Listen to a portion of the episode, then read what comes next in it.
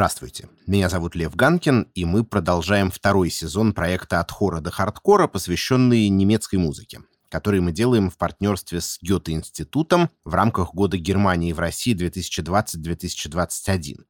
По обыкновению выпуски этого подкаста выходят не в хронологическом порядке, а в разнобой. Поэтому после знакомства с немецкой электронной музыкой мы сегодня отправляемся назад во времени, в чрезвычайно любопытный, я даже рискну сказать, захватывающий исторический период, который называется Веймарская республика. Иными словами, в 20-е и немножко 30-е годы 20 века. Наши сегодняшние герои — это джазовые музыканты, это певцы и певицы из кабаре, и это, конечно, серьезные академические композиторы, которым пришлось по-новому осмыслить свое творчество в изменившихся условиях, на фоне конкуренции с популярной музыкой, а также появления таких феноменов, как радио или граммофонные пластинки. Обо всем об этом мы поговорим с Федором Михайловичем Сафроновым, доцентом Московской консерватории, научным сотрудником Центра современной музыки. Федор, здравствуйте. Здравствуйте. Willkommen, bienvenue. Welcome. Fremder, étranger, stranger. Glücklich zu sehen, je suis enchanté. Happy to see you, bleibe rest to stay.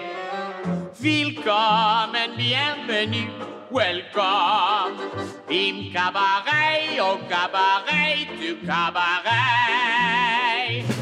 Ну вот, чтобы плавно вплыть в разговор, мы сейчас допустили некоторый анахронизм и послушали не непосредственно музыку Веймарской республики, о которой у нас сегодня пойдет речь, а произведение, созданное, скажем так, по ее мотивам. Зато оно многим из нас прекрасно известно. Это фрагмент мюзикла «Кабаре», поставленного на Бродвее в 1966 году, а также одноименного фильма Боба Фосса, вышедшего на экраны 6 лет спустя. Композиция называется «Вилькомен», то есть «Добро пожаловать». Ну и, собственно, таким образом мы метафорически приветствуем всех наших слушателей. Федор, я хотел спросить, коль скоро фильм «Кабаре» — это многим знакомый источник, и в каком-то смысле ниточка, связывающая нас сегодняшних с эстетикой Веймарской республики, вот насколько точно, насколько аутентично в нем воссоздана соответствующая эстетика, ну и вообще, конечно, главное, что касается музыки и песен.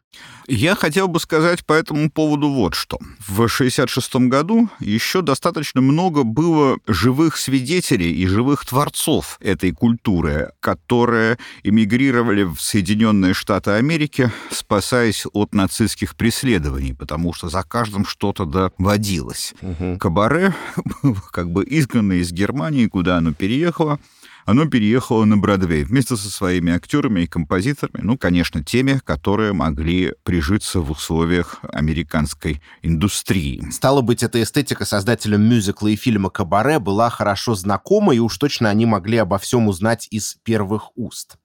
Хорошо, про кабаре мы подробнее еще поговорим чуть позже, а сейчас давайте определимся с временными рамками. Вот часто можно услышать, что Веймарская республика — это так называемый интербеллум то есть время между Первой и Второй мировой войной. Первая, как мы знаем, закончилась в 1918 году, а вторая началась в 1939.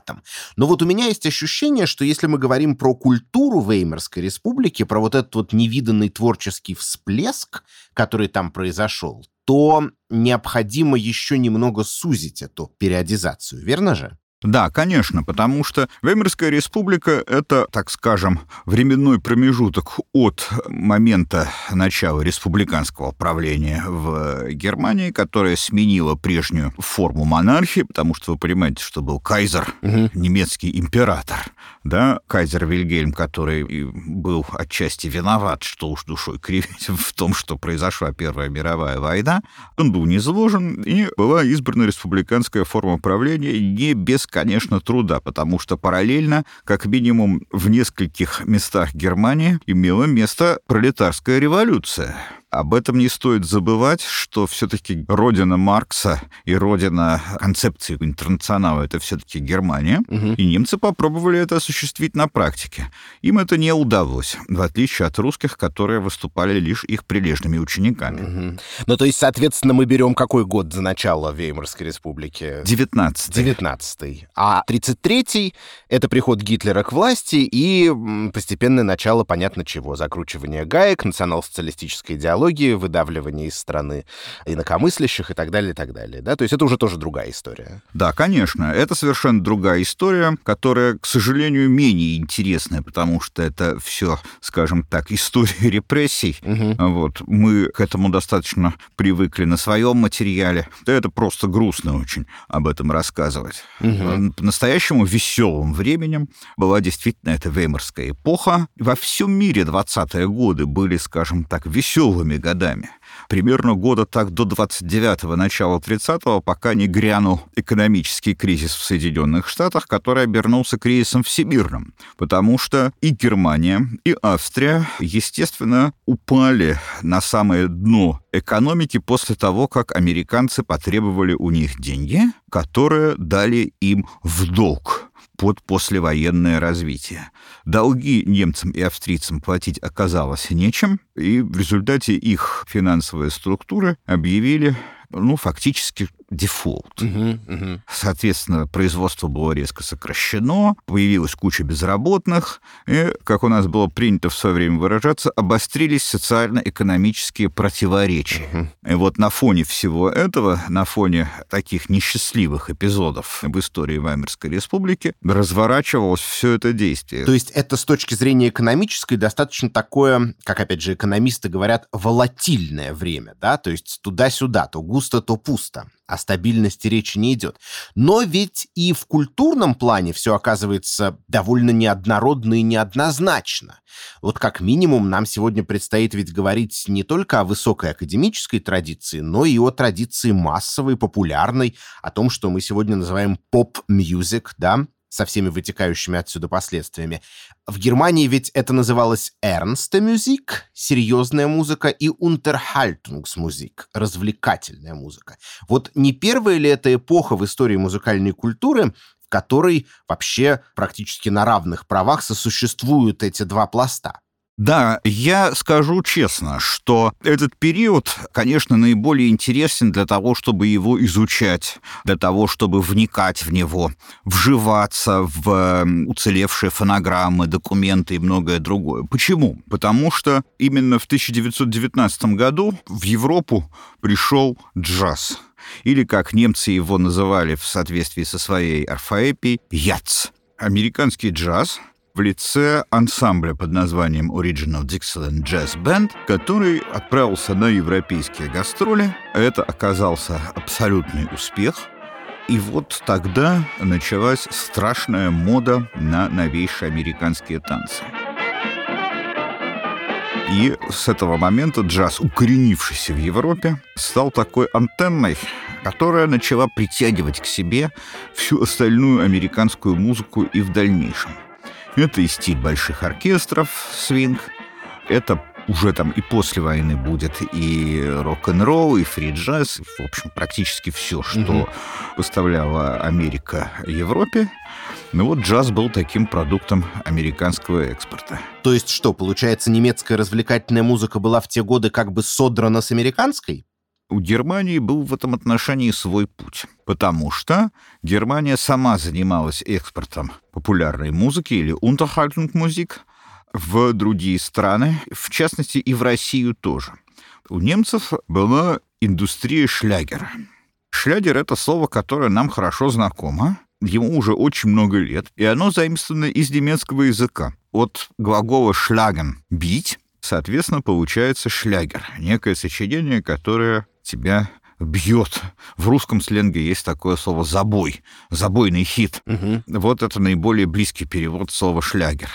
И немцы занимались этим с 80-х годов XIX века. Начали они именно музыкальную индустрию шлягеров в то же самое время, когда в Америке сформировалась культура тимпен-элли музыки, которая стоила несколько центов за листок с нотами, и которая создавалась композиторами, которые на этой улице просто работали, ходили туда как на работу и писали песни, которые печатались и издавались. И вот у немцев было то же самое. У них были музыкальные издательства, на которые работало очень много композиторов, сочинявших польки, вальсы, марши и так далее. И немцы не очень-то охотно пускали американскую музыку на свой рынок, им было гораздо дешевле ее пересочинять в таком американизированном стиле, чем покупать. И в этом отношении они как бы были очень конкурентоспособны.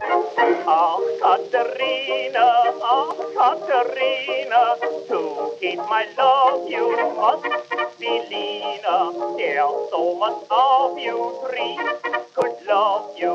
Learn to swim, join a gym, eat farina. Ah, Katerina, unless you're Lena, I'll have to build a big arena. You're such a crowd, my Katerina. I got the luck when I got you. Вот образец шлягера, песня о Катарине из популярного ревю «Летучая мышь», музыка Рихарда Фалля. То есть музыкальный пейзаж Веймарской республики, соответственно, выглядит так. Есть джаз, который пришел в Европу и покорил здесь многих. Есть немецкая и австрийская традиция шлягера, которая отчасти учитывает джазовую эстетику, но при этом имеет и свои собственные опереточные корни.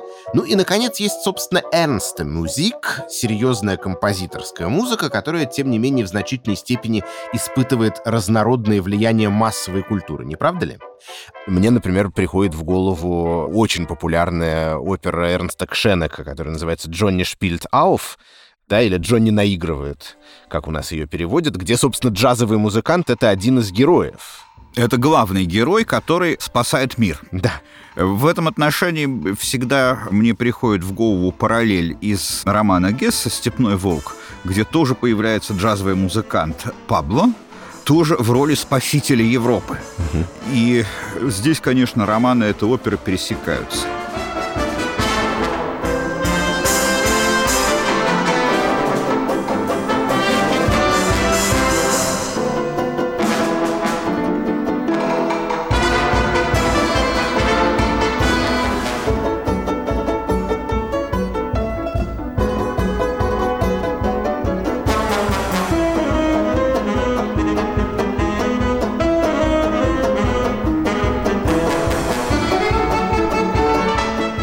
Опера, кстати, была представлена даже в Нью-Йорке, где ее восприняли с недоумением, потому что в Нью-Йорке-то слышали настоящий джаз, а то, что сделал Кшенек, не очень было на него похоже.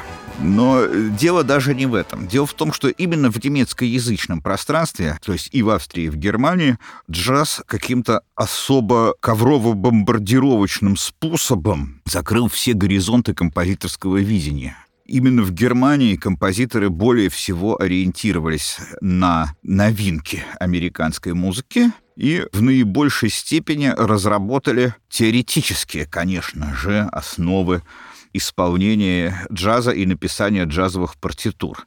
Но, собственно говоря, именно в Германии и вышли первые учебники джазовые. Они вышли даже раньше, чем вышли американские учебники. И во Франкфурте в консерватории был введен целый джазовый курс. Чего себе. Впервые в мире. Вот сейчас мы знаем, что в Америке Беркли, да, вот да. там лучшие джазовые курсы во всем мире. Но тогда в Америке не было джазовых курсов, потому что Америка как-то извлекала этот джаз из... Изнутри, да? Изнутри, да. А вот в Германии такой факультет появился. Правда, просуществовал он очень недолго, до 33 или 34 года отношение в других странах было к джазу очень и очень настороженным, скажем так. И, пожалуй, Германия оказалась единственной страной, которая его вобрала в себя. Она, конечно, осталась верна традиции того, что немецкие композиторы сочиняли очень много подобного рода музыки. Но вместе с этим и американские новинки тоже постоянно поставлялись на рынок, и их постоянно переигрывали немецкие оркестры. И очень часто получалось так, что за счет немецких исполнителей американская какая-то новинка становилась мировым хитом. Ну вот взять, например, такую вещь, которую мы все знаем — «Рио Рита».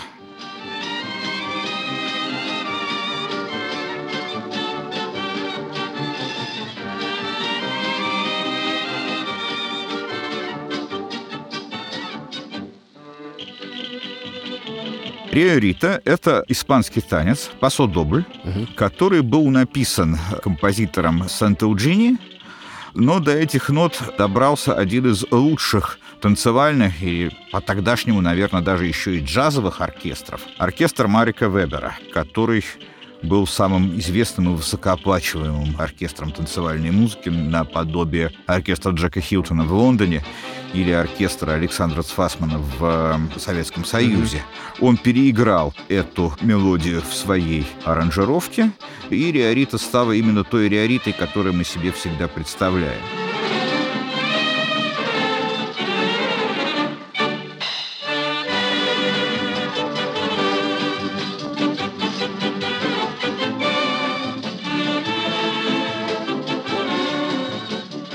Мне нравится, что мы сегодня постоянно перелетаем из пространства композиторской музыки в пространство музыки популярной, массовой, вот всех этих оркестров, потому что это говорит мне о том, что вот это самый Unterhaltungsmusik, которую мы сегодня уже неоднократно поминали, и как бы формально противоположная ей вот эта э-музик, ernste музик, серьезная музыка, это на самом деле, да, не две параллельные прямые, не пересекающиеся друг с другом в веймарские времена, а наоборот, находящиеся друг с другом во взаимодействии какие-то творческие реальности музыкальные. И вот я вспоминаю, конечно, здесь мы, может быть, можем дойти до одного из важнейших произведений этого времени, о котором, я думаю, знают очень многие из тех, кто нас сейчас слушают, а именно до трехгрошовой оперы Бертольда Брехта и Курта Вайля, где, насколько я понимаю, тоже многие приметы, скорее развлекательной музыки, оказались на театральной оперной сцене.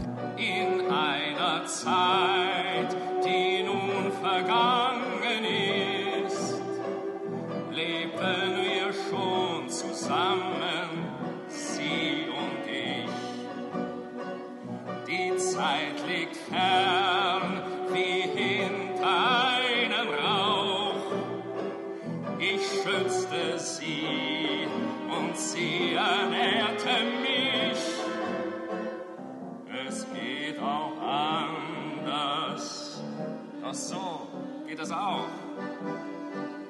Und wenn ein Freier kam, kroch ich aus unserem Bett und drückte mich zu meinem Kirsch und war sehr nett. Und wenn er belechte, sprach ich zu ihm, Herr, wenn Sie mal wieder wollen, Да, собственно, трехгрошовая опера — это, конечно, ключевое сочинение для Ваймарской республики.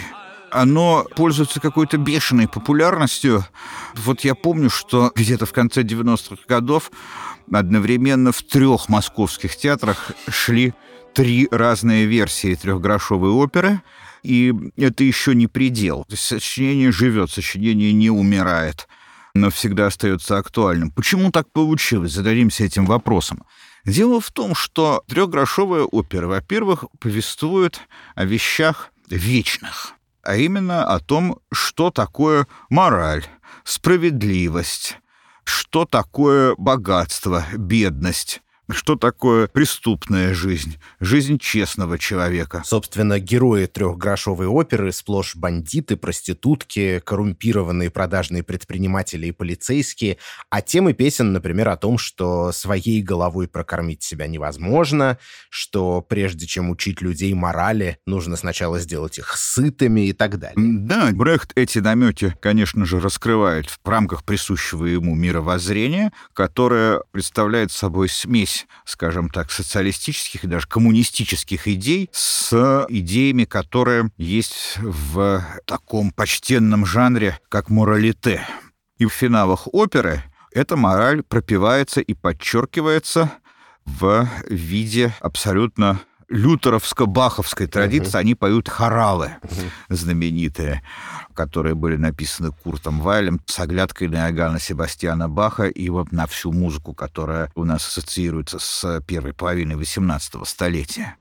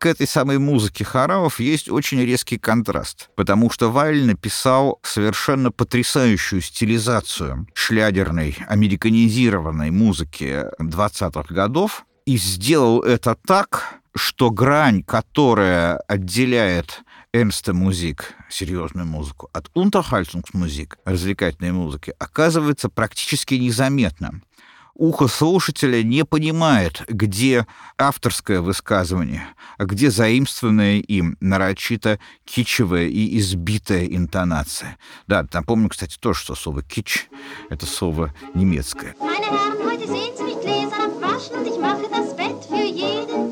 Sie geben mir eine Penny und ich bedanke mich schnell und Sie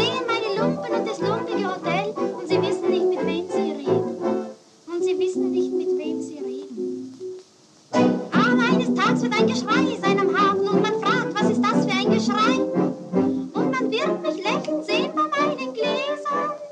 Und man fragt, was lächelt die dabei? Und ein Schiff. Самое интересное даже вот в чем, наверное.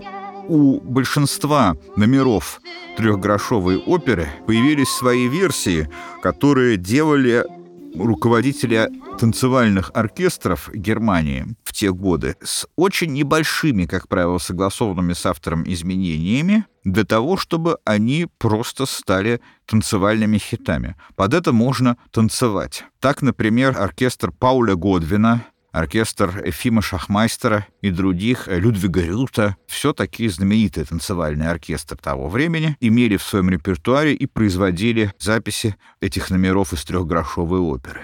Примерно то же самое, может быть, уже не так ярко, поскольку шли по проторенному пути и Бертольд Брехт, и Курт Вайль, мы видим в следующем их совместном сочинении, которое называется «Aufstieg und Fall von Stadt Mahogany» возвышение и падение города Махагани. Там есть знаменитая «Алабама Сонг», которую мы себе очень хорошо представляем, отнюдь не в авторской версии.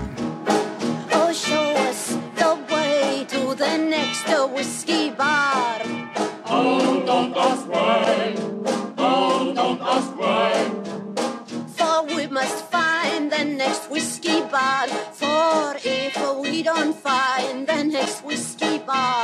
А в версии Джима Моррисона из группы Doors.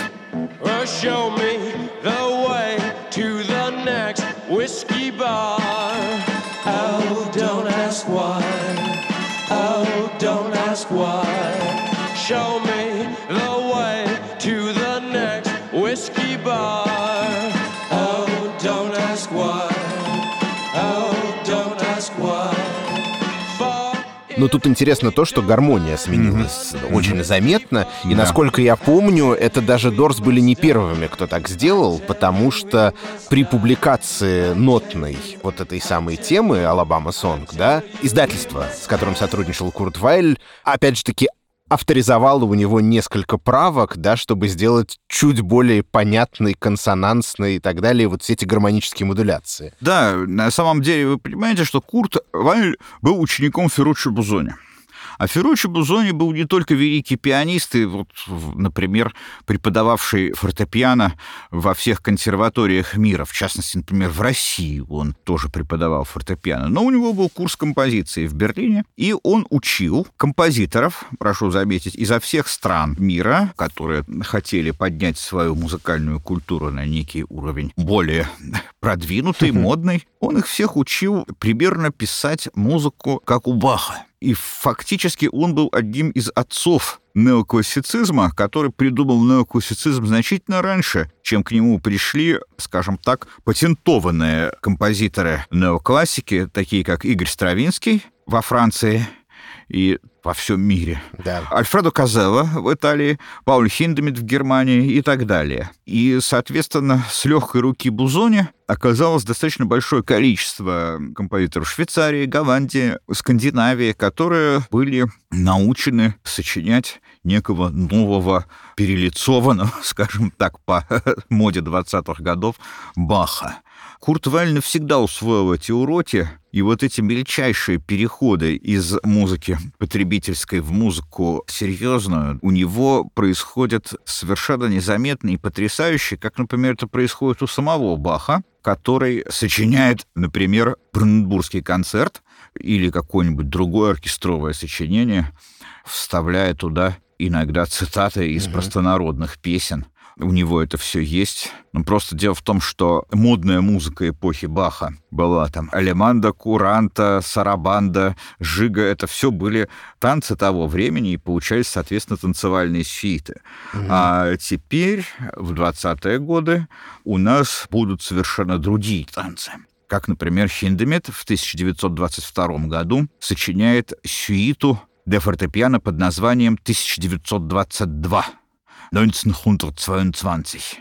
Это сюита для фортепиано, состоящая из современных танцев. Там есть шимми, угу. там есть вальс-бостон, там есть цирковой марш и вообще все то, что интересовало его с точки зрения того, как это можно препарировать.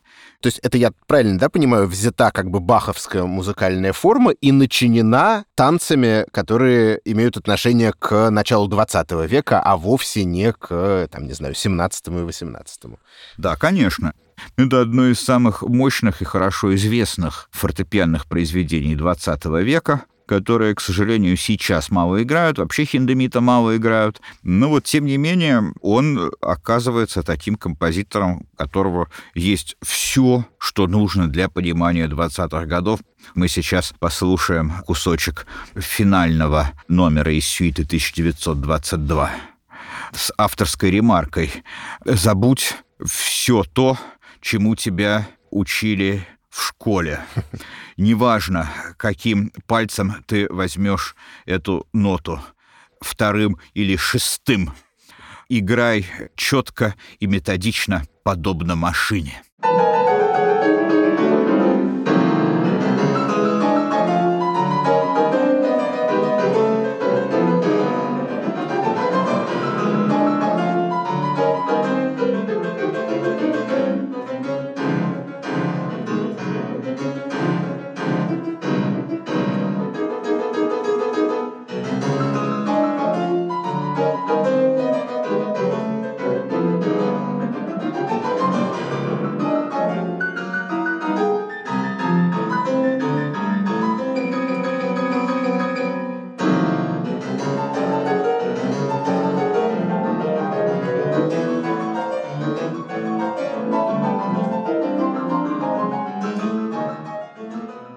Давайте тогда немного подробнее расскажем о Пауле Хиндемите, а к Вайлю вернемся чуть попозже.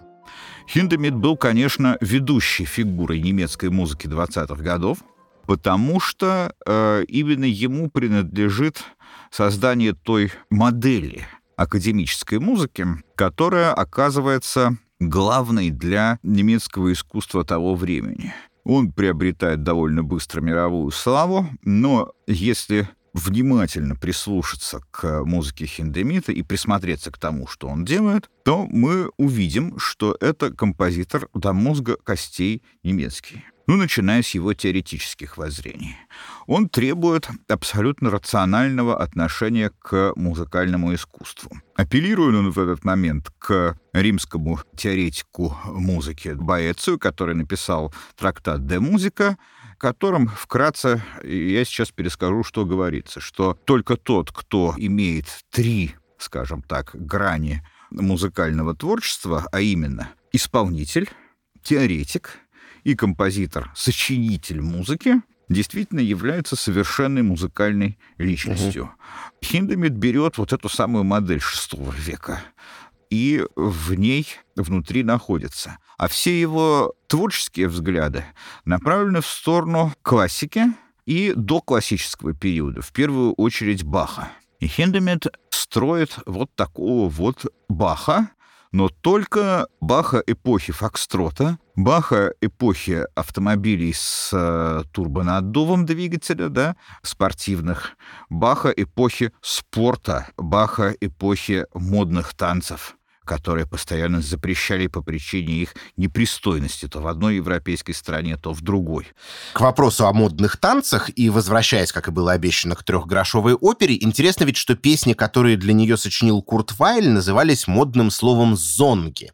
Такое слово вообще было в немецком языке? Мы вот знаем немецкое слово «лидер», песни, а откуда взялись зонги? Дело вот в чем. Брехт, а вместе с ним и Вайль, хотели максимально дистанцироваться от самого ненавистного им стиля. Это уже, так сказать, абсолютно разложившийся романтизм, который больше не нужен. И вот новое здоровое искусство будет все менять. Если я скажу, что это лид, возникнет немедленно ассоциация у слушателей. Ну как же, это Шуберт, угу. это Шуман, это Брамс, это вот, вот все то, что мы любим, все, что цвело как минимум целый век. А вот зонг, это, во-первых, будет модно, потому что это американское словечко, угу. и, соответственно, это никак не будет напоминать о лид. Угу. Это просто так, такое принципиальное отграничивание себя от этой традиции. Ну, раз мы об этом заговорили, как раз можем послушать пример одного из зонгов Курта Вайля из трехгрошовой оперы. Я думаю, что самую известную из них это баллада о Мэке Ноже «Mac the Knife».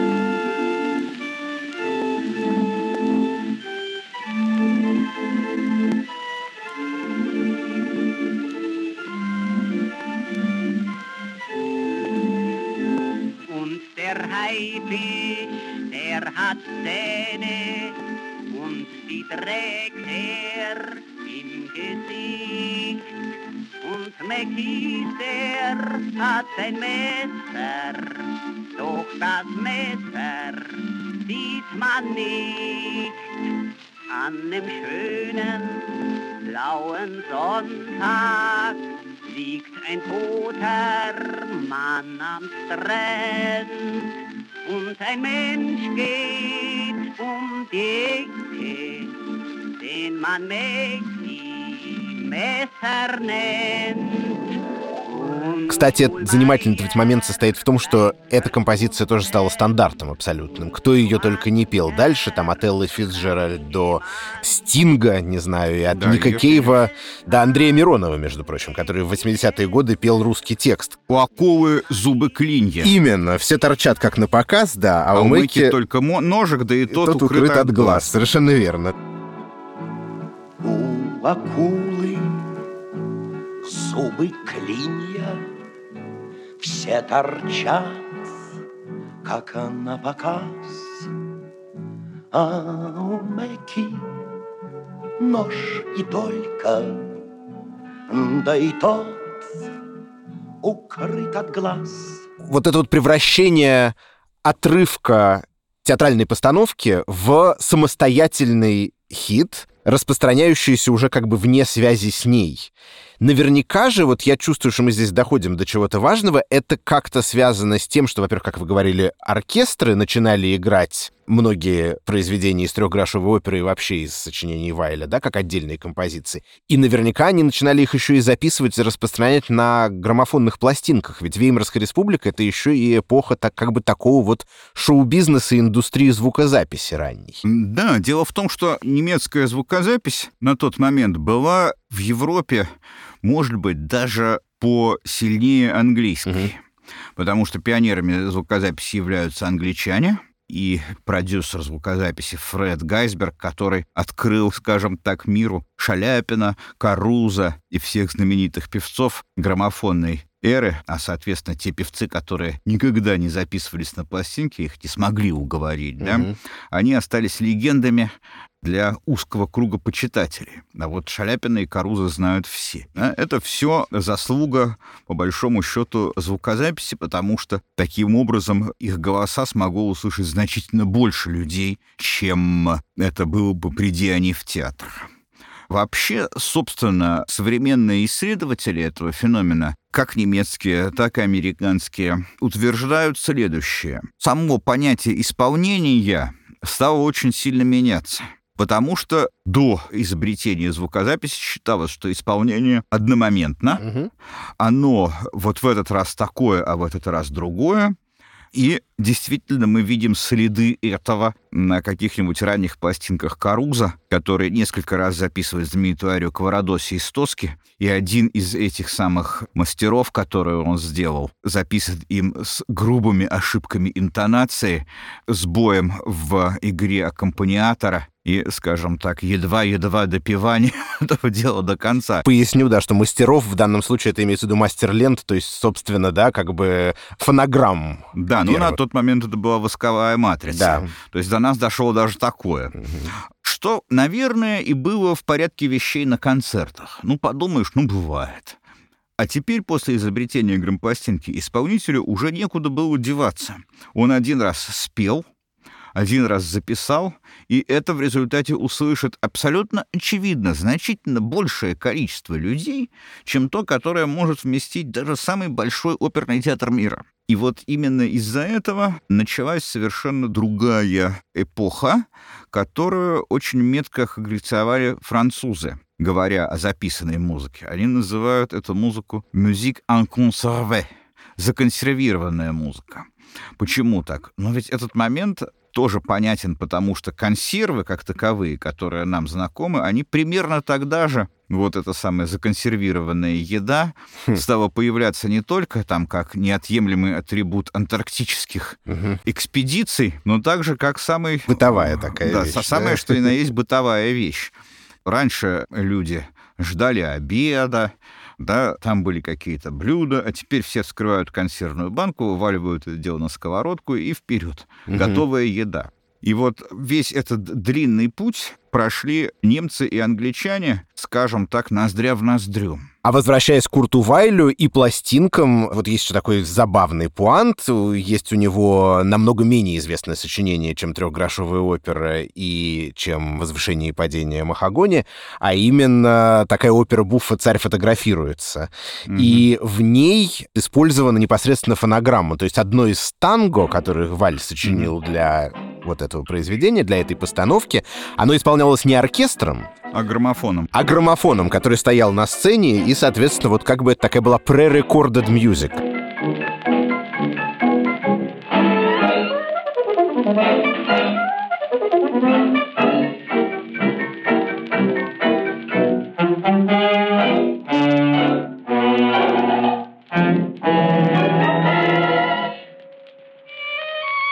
Это влечение Вайля, скажем так, его захваченность этими техническими новыми изобретениями привела его в коллектив, который поставил совершенно невероятный по тем временам эксперимент, о котором мы наверняка должны были бы вспомнить в связи с нашей ковид-эпидемией, когда музыканты вынуждены друг другу играть по скайпу и зуму. А именно, в 1929 году в рамках фестиваля современной музыки, который переместился из Донауэшенгена, где он был с 21 года, по-моему, в Баден-Баден, был осуществлен такой проект. Пауль Хиндемит и Курт Вайль писали некую ораторию для чтеца хора и симфонического оркестра, посвященную полету Чарльза Линдберга через Атлантический океан. Это была одна из самых модных тем. На всякий случай речь про полет, который состоялся 20-21 мая 1927 года по маршруту Нью-Йорк-Париж. Линдберг действительно был первым, кто смог в одиночку, это важное уточнение, пересечь океан на самолете. Да, при этом радиостанции передавали, соответственно, части, которые были написаны Хиндамитом, и части, которые были написаны Вайлем. Вот это такой действительно занятный эксперимент весьма, даже по современным меркам. В общем, прошло сто лет без малого, и он до сих пор кажется достаточно любопытным. И мы можем послушать, соответственно, отрывочек короткий того, что Вайль сочинил, да, для этой истории.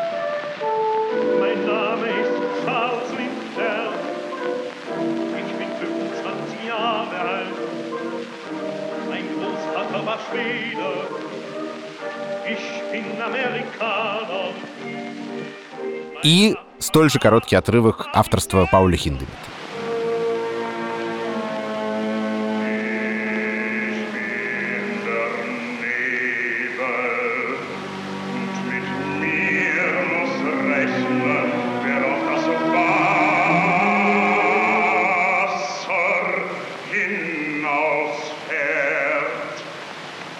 Так, ну и мы поговорили про радио, поговорили про грамм-пластинки, и, конечно, еще один, так сказать, вид медиа, который ассоциируется прочно у меня, по крайней мере, с э, интересующим нас периодом, это кинематограф. Что происходило в немецком кино в 20-е годы, насколько это связано с музыкой и как? Дело в том, что не только немецкий кинематограф был связан с музыкой. Удивительным образом получилось так, что джаз и кино оказались такими искусствами, которые на протяжении примерно одного столетия прошли одни и те же фазы развития, обретения своего языка, потери этого языка, модерна, постмодерна и всего того, что мы видим в наших медленных, больших искусствах, серьезных искусствах. Да? Оба этих искусства прошли этот путь, ну, в общем, три-четыре поколения могли mm-hmm. это теоретически видеть. Такого не было еще никогда. И это один из таких симптомов резкого увеличения скорости жизни и скорости развития. И понятное дело, что когда звук пришел в кино, им толком пользоваться было непонятно зачем. И первое, что приходило в голову, что звук в кино нужен для того, чтобы было больше музыки. Первый фильм, который был снят со звуковой дорожкой, считается, да, на самом деле это не так, но будем считать, что это кинофильм «Певец, Певец джаза» с Эллом Джолсоном в главной роли. И с начала фильма проходит 18 минут до того момента, пока не включается первый диалог. Угу. И понятное дело, что подавляющее большинство фильмов, которые были сняты со звуком, это были фильмы музыкальные. И, конечно, совершенно другие люди должны были творить музыкальные фильмы, и режиссеры, и актеры в первую очередь, потому что актер должен был не только строить страшные глаза, в крупных планах, как это было в немых фильмах, он еще должен был петь и танцевать. Угу. И вот пришло совершенно другое поколение актеров в звуковое кино, среди которых, конечно, Германия выделила свою мировую звезду. Это Марлен Дитрих. Все остальные звезды немецкого кинематографа остались, скажем так, локальными. А вот Марлен Дитрих удалось создать такой образ, который безошибочно ассоциировался бы с Германией, с немецкими кабаре. А вот сам этот феномен кабаре, о нем, наверное, тоже нужно сказать. Вот откуда взялись эти немецкие, берлинские, прежде всего, кабаре 20-х годов, э, которые стали, насколько я понимаю, ну, может быть, не средоточием культурной жизни в это время Германии, но такой важной точкой, да, на культурной карте страны? Дело в том, что, во всяком случае, не немецкая, да, но, скажем так, австрийская музыкальная культура была сильно ориентирована на Францию.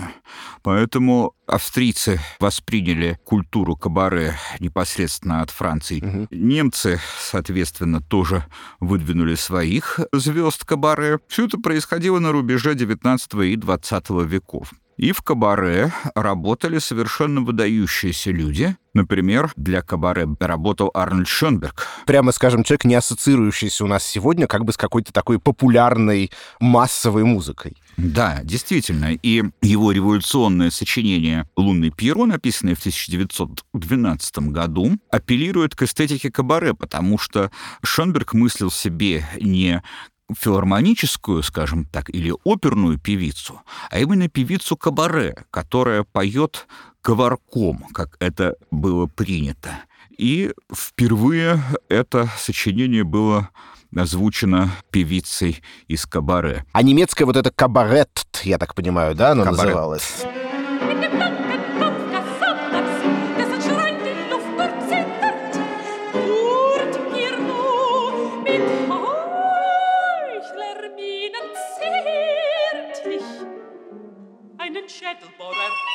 И вот этот образ певицы Кабаре или Кабарет воплотила в кино Марлен Дитрих. Фильм, в котором Марлен Дитрих действительно показала себя именно как абсолютно оригинальную талантливейшую актрису, был фильм под названием «Голубой ангел», музыку к которому написал композитор Фридрих Холлендер. Интересно, что песня «Вальс» я с головы до ног в любовь погружена, «Ich bin von Kopf zu Fuß aus Liebe eingestellt», она стала, ну, видимо, настолько же популярным вальсом, в мировом кино, как и вальс из кинофильма «Огни большого города» Чарли Чаплина.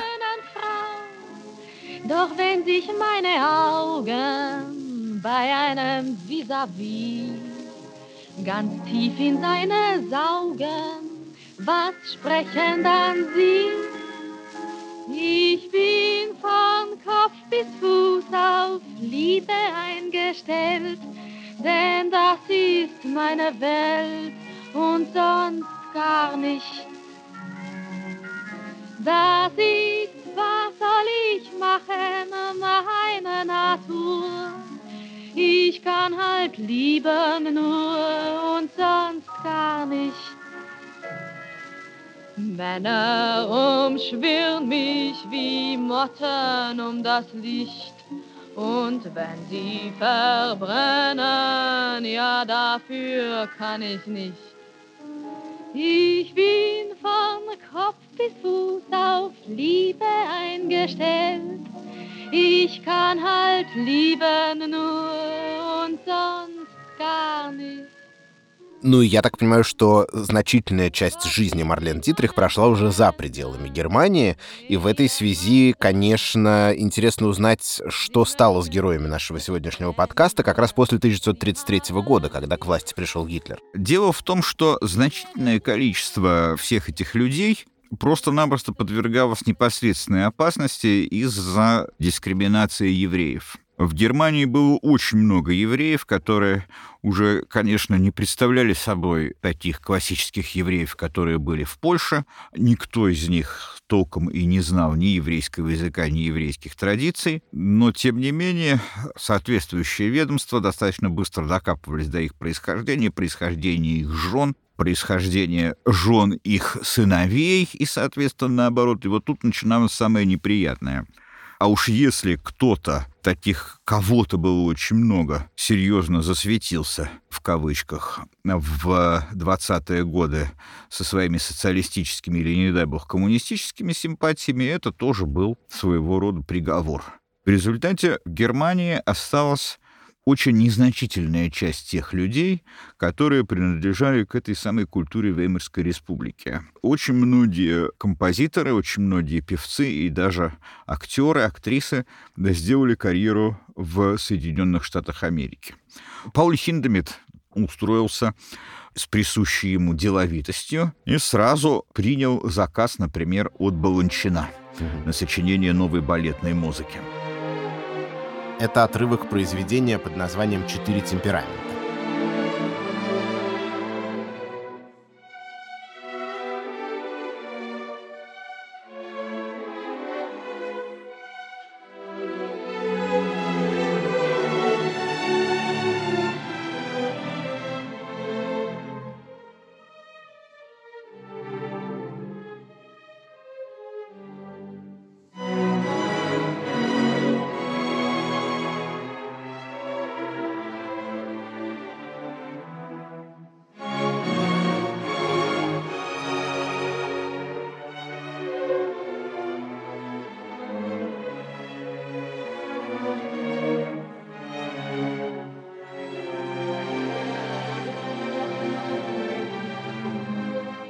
Мы можем назвать очень небольшое количество деятелей Веймарской республики в области искусства, которые смогли вернуться в Германию и которые смогли продолжить свою деятельность. Свою деятельность продолжили, например, коммунисты которые просто-напросто были депортированы из Соединенных Штатов. А это, собственно говоря, лидер мировой коммунистической музыки Ганс Эйслер, или Айслер, если его правильно произносить, и поэт Бехер, который был такой, Йоханнес Бехер, такой немецкий Маяковский. Понятное дело, что они вернулись в ГДР.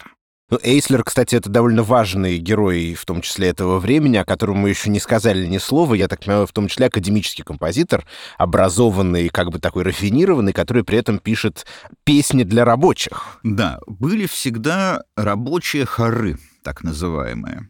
Это составная часть немецкой культуры хорового пения, потому что вот эти мужские хоры, знаменитые немецкие, они ведут свое происхождение с эпохи наполеоновских войн, когда Наполеон, соответственно, отчаянно дрался как с немцами, так и с австрийцами. И вот поскольку это была такая давняя и почтенная традиция, рабочими хорами дирижировал даже Арнольд Шонберг. И вот Альтер создает, так скажем, некие песни протеста, которые написаны на стихи разных поэтов, и они до сих пор крайне популярны.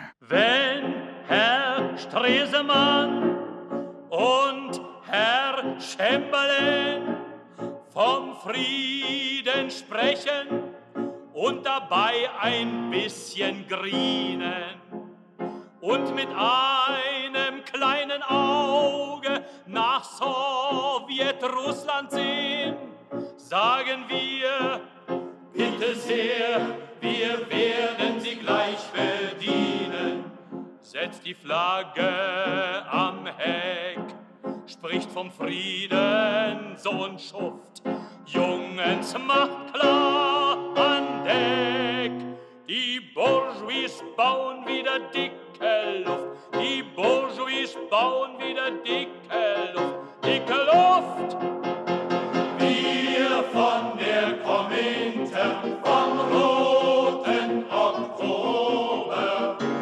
Вот хороший пример «Ротер Матросен Сонг» — песня «Красных матросов» 1928 года, сочиненная, соответственно, как раз во время Веймарской республики. Ну и учитывая содержание, а тут э, нам и Коминтерн, и Советская Россия, и Красный Октябрь и так далее, наверное, неудивительно, что из США Эйслер э, вернулся именно в ГДР, то есть в прокоммунистическую Восточную Германию. И написал гимн ГДР. А вот Марлен Дитрих в Германию уже возвращалась только с короткими визитами. С 1930 года она жила в эмиграции, где, надо сказать, сделала блестящую карьеру и артистическую, и музыкальную. Была даже история, которая, честно говоря, кажется мифом, но вроде бы она правдивая, про то, как она пела песню Боба Дилана, причем в Советском Союзе. Да, это произошло в 1964 году. Марлен Дитрих действительно спела здесь, в Москве, в Театре эстрады во время гастролей песню Боба Дилана, которая называется как? Blowing in the Wind. Только там были немецкие слова. Der Antwort, mein Freund, weiß ganz allein der Wind. Ответ знает только ветер, Ветер. в дословном переводе с немецкого.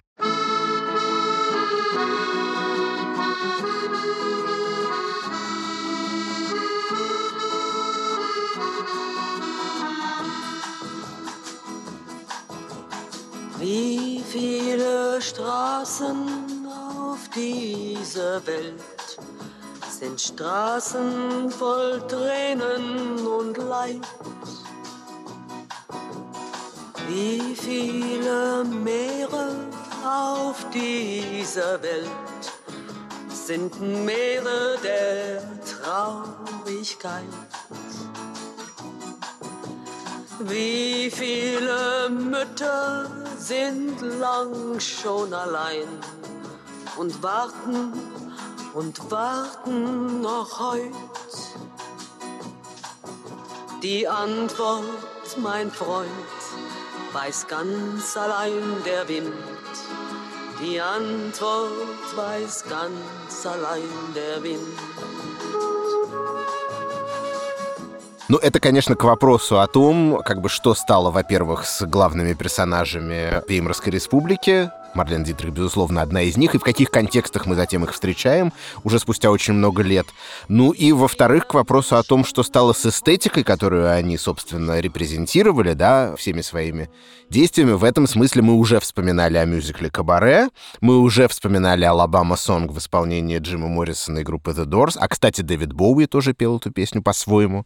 Вот, ну и говоря уже о какой-то популярной музыке, более близкой нашему времени, мне вспоминается, во-первых, имя такого довольно удивительного, очень своеобразного певца Клауса Номи, который недолго прожил, к сожалению, он умер от СПИДа, совсем молодым.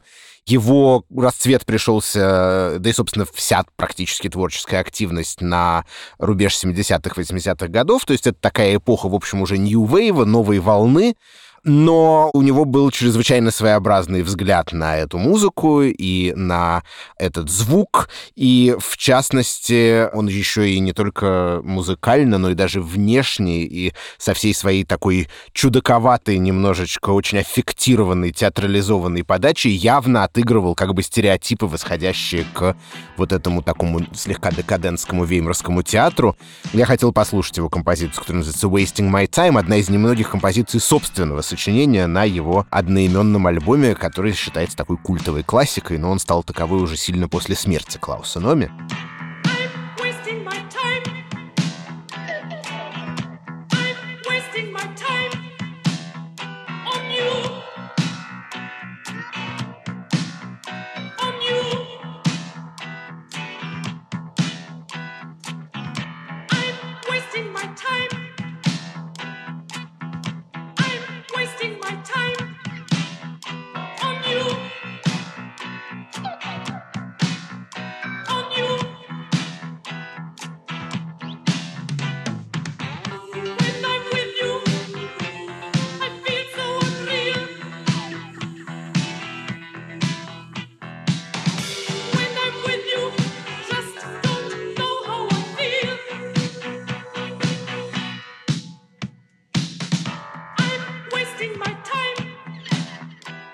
Еще, наверное, один человек, которого, возможно, вы знаете. Он приезжал с концертами в Москву и даже неоднократно. Это такой современный немецкий музыкант, выразительный достаточно, которого зовут Макс Рабе. У него есть так называемый паласт-оркестр, такой ансамбль, который исполняет э, и песни, собственно, 20-30-х годов, и стилизации каких-то современных хитов, в том числе самых, что ни на есть попсовых, но вот в соответствующих олдскульных, старомодных, ретро-винтажных аранжировках, тоже явно работая вот под эстетику шлягера, кабаре и так далее, то, о чем мы сегодня много говорили, отрывок из их творчества мы тоже можем послушать.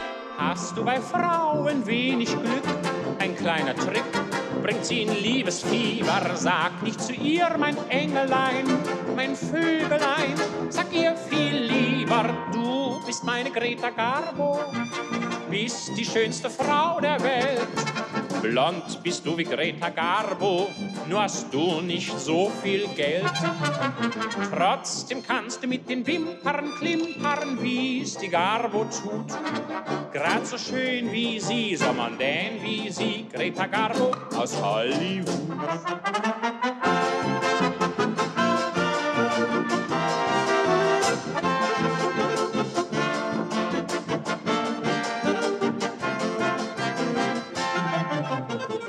Ну и, наверное, на этом все. Я напоминаю, что в гостях у нас сегодня был Федор Сафронов. Федор, спасибо большое. Спасибо за приглашение. Рад сотрудничать всегда с порталом Арзамас. Кроме нас с Федором Сафроновым, над этим выпуском работали редактор Ирина Калитеевская, звукорежиссер Юлия Глухова, расшифровщик Петр Ширинский и фактчекер Алексей Бароненко. В заставке использован фрагмент прелюдии фуги номер 2 до минор из второго тома хорошо темперированного клавира Иоганна Себастьяна Баха в исполнении Святослава Рихтера. А всю остальную музыку, которую мы сегодня слушали, можно найти в плейлистах на сайте Арзамас и на разных стриминговых платформах. Весь новый сезон подкаста мы делаем вместе с Гёте-институтом в Москве в рамках Года Германии в России 2020-2021. О других проектах и мероприятиях года можно узнать на сайте godgermanii.rf. От хора до хардкора, так же как и другие подкасты проекта «Арзамас», удобнее всего слушать в мобильном приложении «Радио Арзамас». Скачивайте его в App Store и Google Play.